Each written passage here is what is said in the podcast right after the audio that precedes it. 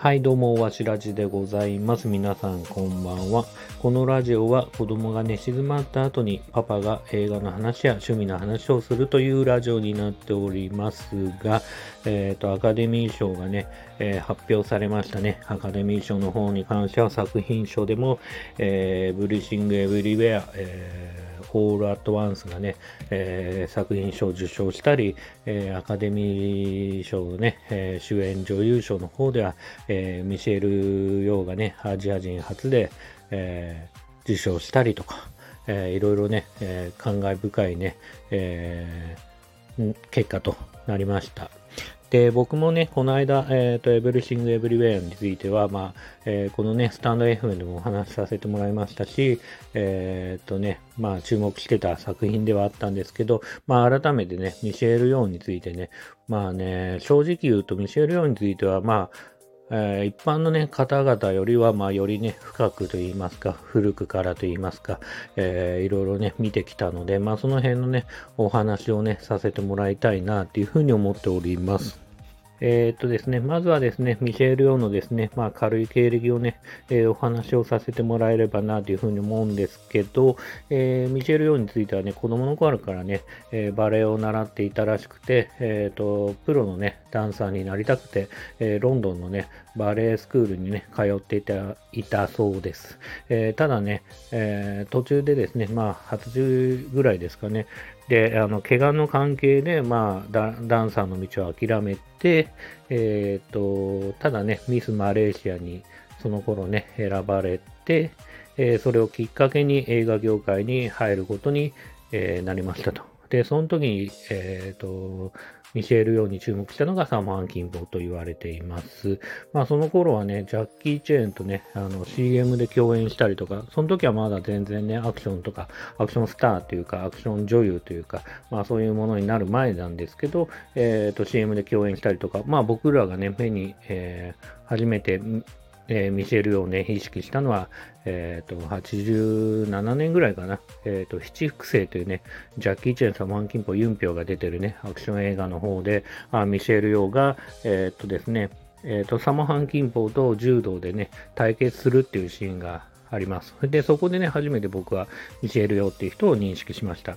で、まあ、ただね、そこのシーンに関しては、サモハン・キンポと柔道で戦うシーンはあるんですけど、えっ、と、その全てがね、えっ、と、スタントマンが演じてたと言われています。なので、まあ、この時点ではまだね、えーとミシェル・ヨーはアクションスターとしてというか、まあ、アクション女優として、まあ、覚醒する前だったという感じで、えー言われておりますが、えーただね、ミシェル・ヨーはね、このね、アクション映画のね、現場で、えっ、と、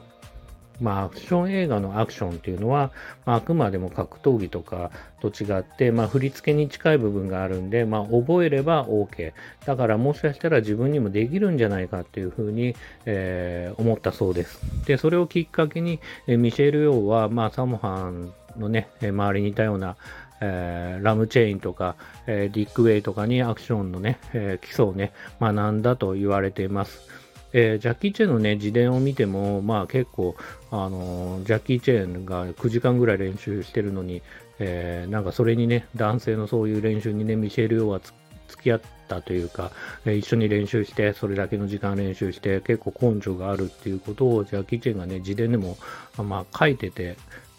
書いてるというか、まあ、あのー答えていて、うん、なんかそれが事実ならすごいなというふうに思いました。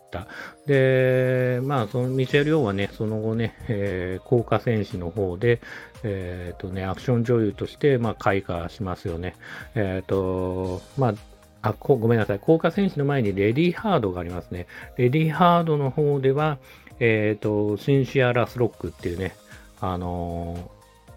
アメリカの方ですが、まあ、その方はね、えっ、と、空手とかテコンドーで、まあ、実績があるね、えー女性の方なんですけど、その人もね、えーその映画で映画デビューしたというふうに言われていて、えっ、と、ミシェル・ヨートでダブル主演みたいな感じで、えー、その映画がね、作られました。で、そのレディーハードがヒットしたことによって、まあ、その続編らしいんですけど、効果戦士とかが作られて、まあ、シリーズ化していったそうです。で、ただね、その、まあ、効果戦士以降ね、あんまりその、ミシェル・ヨードが全て全シリーズに出てるわけではないらしいです。で、効果戦士については、えっ、ー、と、これもね、またね、えっ、ー、とね、日本とね、馴染みの深い作品であって、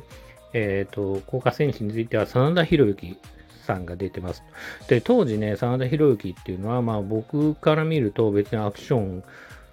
あの、俳優っていう認識はあまりなかったですね。子供の頃の自分にとってはね。えっ、ー、と、不揃いのリンゴたちとかね、あの辺に出てた頃だと思うし、まあ、日本のね、アクション映画っていうのがちょっとね、衰退してた頃だと思うんで、あの、真田広之さんについても、もちろんね、ジャパンアクションクラブ出身で、まあ、アクションができるってことは僕は知ってますけど、アクション映画俳優っていう印象は薄かった頃です。で、その頃に、えー、効果戦士でミシェルヨと、えー、真田広之が共演してるっていうのと、えっ、ー、と、その作品については、えっ、ー、と、オープニングのね、前半については、えっ、ー、と、日本でね、撮影が行われて、原宿とかがね、えー、で、撮影もね、行われた、ていたんで、なんか結構日本に馴染みが深いなっていうふうに思ってたし、えっ、ー、と、テレ東かちょっとどこかわかんないですけど、覚えてないですけど、日本のね、テレビの方でも、えっ、ー、と、放送されてるのをね、覚えてるんで、まあ結構こう、その作品については見た見たことある方もね、えー、多々いるんではないかなというふうには思います。で、その後ね、まあいろいろありながらも、えー、ミシェル・ヨーはね、一度結婚して引退するんですけど、まあその後ね、また5年後ぐらいかな、えー、復帰して、えー、92年ですかね、92年に、えーと、ポリスストーリー3、ジャッキー・チェン主演のポリスストーリーシリーズの、えー、当時最新作、えー、ポリストーリー3でね、ジャッキー・チェンと共に共演して、で、さらにね、この作品で、えっ、ー、と、バイクからね、えー、電車に乗り移るシーンとか、いろんなところでノースタントでね、えっ、ー、と、体張ったアクション、もちろんね、綺麗な、あのアクション、えっ、と、格闘系のね、アクションもありますし、そういうね、命がけのアクションっていうのもあるんですけど、いろんな部分でね、こう、ジャッキー・チェーンよりね、目立ってしまったとさえ言われている、え作品ではあって、で、このね、作品でね、改めてね、えっ、ー、と、ミシェル・ヨっていうのは世界的にね、注目されて、えー、その後ね、えっ、ー、と、007のトゥモロネバダイの方では、ボンドガールとして、えー、アジア人でありながらボンドガールとしても、えー、活躍してます。で、さっき言ったそのポリストーリー3も、えー、中国保安局のね、えーと、役柄なんですけど、えっ、ー、と、そのね、007のトゥモロネバダイも中国の保安局の、まあ、えー、役柄なんで、僕的にはね、あの、同じような人物が、えー、両方の作品出てるようなね、錯覚するような感じで、まあ両方ね、あの、ポリストーリー3見た人は007もね、見てもすっごい面白いんで、あの、ぜひぜひね、おすすめです。で、ポリス・ストーリー3についてはもう、それもね、またすごく評判良かまあさっき言った通りね、すごく評判良かったんで、えっ、ー、と、純粋にね、プロジェクト S っていう形で、ミシェル・ヨーのそのポリス・ストーリーの役柄が外伝的に、えっ、ー、と、描かれてるね、作品もあるぐらいなんで、すごくね、そこでね、またミシェル・ヨーっていうのが、えー、注目されて、さっき言った通り007にも出たりとか、あとグリーンディスティニーとか、いろんなね、作品をこう出てって、まあ、ハリウッドの方ではハムタハムナプトラ3とかね、いろいろハリウッド映画にも出てると思うんですけど、まあ、最近だとね、シャンチーとかでも出てるし、まあ、いろいろハリウッドにも、えっ、ー、と、活躍の場をね、広げて、今なお活躍してた、えっ、ー、と、アクション女優という感じになりますね。えー、で、今回については、え、ー、と、決してね、え、ー、と、超ブロックバスター的な映画って超大作ではなかったらしいんですけど、エブリシング・エブリウェアの、え、ー、と、主演を務めて、えっ、と、そこでね、今回、え作品がね、素晴らしいということもあったし、え女優さんとしてもこう評価されて、えアカデミー賞ね、受賞という形になっております。まあ、すごい素晴らしい経歴だと思います。ここまでですね、まあ、ミシェル・ヨーのね、軽い、軽い経歴って言いながらね、8分ぐらい話しちゃいましたけど、あのね、僕的にはね、今回、こう、ちょっとね、解説したいなっていうふうに思ってるのが、えっ、ー、と、うんとね、やっぱりミシェル・ヨーがこうやってアカデミー賞の主演女優賞を取ったことは、僕はすごくさっき言った通り、香港映画とかもそれなりに見てきた、えー、年代でもあるんですごく嬉しく思ってるし、ジャッキー・チェン大好きなんですごく嬉しいんですけど、えっ、ー、と、すごくね、こう、なんつうかな、似たようなね、うん、女性の、ね、アクションスターっていうのはたくさんいるんですよ。そういう方々もいたってことを改めてね、今回ちょっとね、説明させてもらいたいなというふうに思ってて、えー、ミシェル・ヨーだけじゃなくてね、素晴らしい女優さんがいますと。で、ただね、アクション映画の、まあ、俳優さん、例えばジャッキー・チェーン、ブルース・リー、ユあのジェット・リーとか、えー、いろいろね、こう、えーこの数年のね、数十年か、数十年のね、まあ、まあ、約50年間ぐらいかな、えー、を代表するね、アクションスターっていうのは何人かやっぱ本当いるんですけど、例えば、えー、男性のね、アクションスターで言ったら、ブルース・リーだったらより実践的でリアルな、えー、ファイトシーンとか、えー、ジャッキー・チェンだったら、えーと、そのね、え場所にあるような道具を使ったり、えっ、ー、と、小気味いいね、えっ、ー、と、ちょっとね、笑いのエッセンスが入ったようなコミックカンフー的な感じだったりとか、ジェットリーだったら、あの、ワイヤーを使った、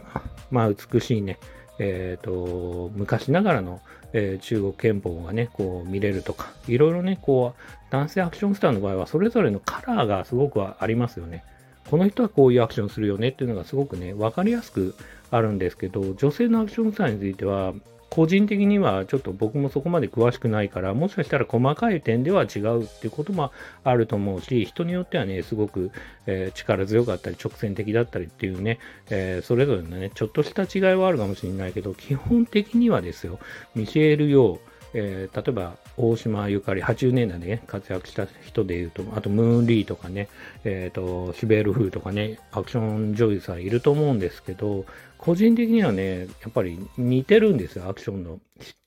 質は。スタイルはね、あの、アクションのスタイルっていうのはだいぶね、近いものがあるはずなんですよね。あの、さっき言った通り、バレエを習ってるから、まあ、えー、打点の高いね、蹴りを繰り広げたり、えっ、ー、と、体が柔らかいということでね、えー、開脚とか含めたような、えー、アクションシーンが楽しめたりね、こう、動き自体が美しかったりっていうのは、えっ、と、ムーンリーンとかもね、すごく一緒だと思うんですよ。似てるなっていうふうに思ってて、で、僕なんならムーンリーの方が顔はね、可愛らしくて大好きなんですけど、え、ー、と、それでもね、やっぱり今回こうやって、えー、最終的にね、評価を得たっていうのが、えー、ミシェル・ヨーっていうことになっていて、それはじゃあ、何が違うのかなっていう部分はね、もちろん思いますよね。なんならですよ、えっ、と、さっき言った通りね、アクションの質はだいぶ近いはずなのに、ムーンリーっていう方は、えっ、と、軍狼大戦っていうね、映画で、え、ー、と、全身大やけどを負って、まあ、一時ね、まあちょ、本当に女優さんとしてね、活躍できない、今後ね、活躍できないんではないかっていうぐらいね、まあちょっと厳しいね、状況に、えー、あったんですけど、まあ、それで、片や、あの、見せるようについては、今回ね、これだけ華々しい形での、えー、アカデミー賞受賞っていう形でね、えー、評価されていてね、こう、本当に、もちろんムーンリーもね、今も、えー、健在でね、えー、ご健在で、えー、映画協会でね、まあ活躍されてるらしいんですけど、なかなかね、僕レベルの、えファンにはね、響いてこないような、あ、あの感じがあるんで、やっぱりね、こう、うん、それは何だろうなっていうふうにもちょっと思うんですよね。うん、で、もちろんその、うん、ミシェル・についてはね、マレーシア出身で、え、ー、と、語学もね、堪能で、もしかしたら早い段階から、こう、英語がね、えっ、ー、と、自分の世界の近くにあったから、あの、ハリウッドでね、成功するためにはもちろんね、あのアクションだけではなくてね、演技っていうこともすごく重要だっただろうし、例えば大島ゆかりさんとかだと、結構、あの、なんだろうな、えー、前半のね、映画については、後半はちょっとわかんないですけど、80年代の作品については結構口パクパクしてるだけで、あのー、吹き替えだったと思うんですよね。関東語とかがね。あのー、キティハンターに出たね、極味みたいな感じでね、あの吹き替えだったと思うんで、まあそういう部分でね、そうなかなか演技としては大島さんとかはもちろんできるんだろうけど、あの評価としてはね、なかなか難しかったんじゃないかなと思って、まあそう思うとミ、ミシェル・ヨーっていうのはね、まあいろいろなね、えーアクション以外の映画にも出てて、きっと演技もうまかったんだろうなっていうふうには思いますし、あの、さっき言った通り、あの、僕的にはポリストーリー3とか、えー、007とか、えー、先ほど言った中国保安局の役柄だったっていう話しましたけど、なんかそういうね、こう、威厳のある感じとか、中国っぽいとか、そういうのがね、すごくミシェル・ヨーのね、雰囲気にね、ぴったり合ってんではないかなと思ってて、そういう意味での需要もあったのかなと思うんですよね、僕的にはね。で、彼女は結構ビジュアル的にも結構達人っぽい感じがするから、英春家の達人とか、えー、カンフーの達人とか、そういう雰囲気もね、すごく兼ね備えてるから、そういう意味でも、すごく、こう、なんつうかな、使い使い勝手がいい女優さんって言ったら変ですけど、まあそういう部分もね、あったのかなというふうには思っております。まあ単純にですね、まあ先ほどと言いますか、最初に言った通りね、このロンドンにね、バレエの、えーダンスのね、留学に行くような家庭で、結構かなり裕福な家庭で育ったっていうのもあるらしいので、まあ品が、純粋にね、まあすごく品のあるね、女性っていう感じなのかもしれない知れないですね。だからそういう役柄も自然とね、演じれたりとか、やっぱり、まあどの作品見ても品があったりとか、まあ美しかったり、えー、可愛い部分があったりとか、セクシーな部分があったり、もちろんあるんですけど、まあ何よりね、やっぱり品のあるね、方っていうのがあるんで、まあ僕らが思ったり、まあアメリカ人がね、思う、その、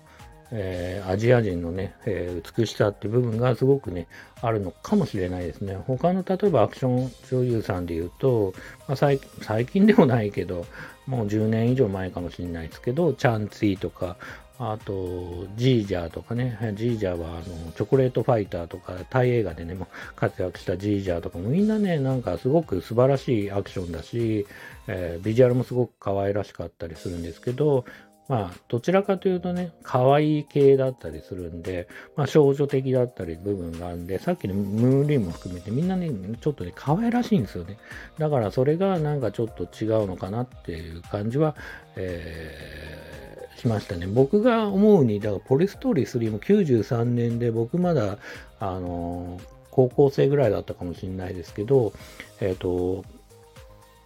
すでに、まあ、30歳ぐらいのそのミシェル・ヨンに対して、すごく大人の女性だなと思って、今見れるとね、うん、まあ全然若々しく思うんですけど、僕はね、個人的にはすごく、あ、大人の女性だなっていうふうに思って見てたから、もちろん30歳っていうのは大人の女性なのかもしれないですけど、持ってみてたから、なんか早くからそういう雰囲気を兼ね備えてた人なのかもしれないなっていうふうに思ってるし、まあ、今回のね、そういう意味だと、まあ、えー、エブリシング・エブリウェアについても、まあ、中年女性らしい雰囲気がね、ありながら、もちろん品もありながらって部分はあるんですけど、まあ、そういう部分がね、すごくリアルに、あのーおばさん臭い部分があったっていうのが、まあ、アクションとのね、ギャップでまたすごく良かったのかなって感じも、えー、いたします。はい。えー、今日はですね、ちょっとムーリンについて、ごめんなさい、ムーリンじゃない、あの、ミシェル・ヨンについてね、改めてね、あの、知ってる方も知らない方もたくさんいると思ったんで、まあちょっとね、深くね、えー、ご説明させてもらいました。はい。というわけで、えー本日のね、わしらじは以上としたいと思います。最後までお聴きくださって、長々とありがとうございます。えー、それではまたおやすみなさい。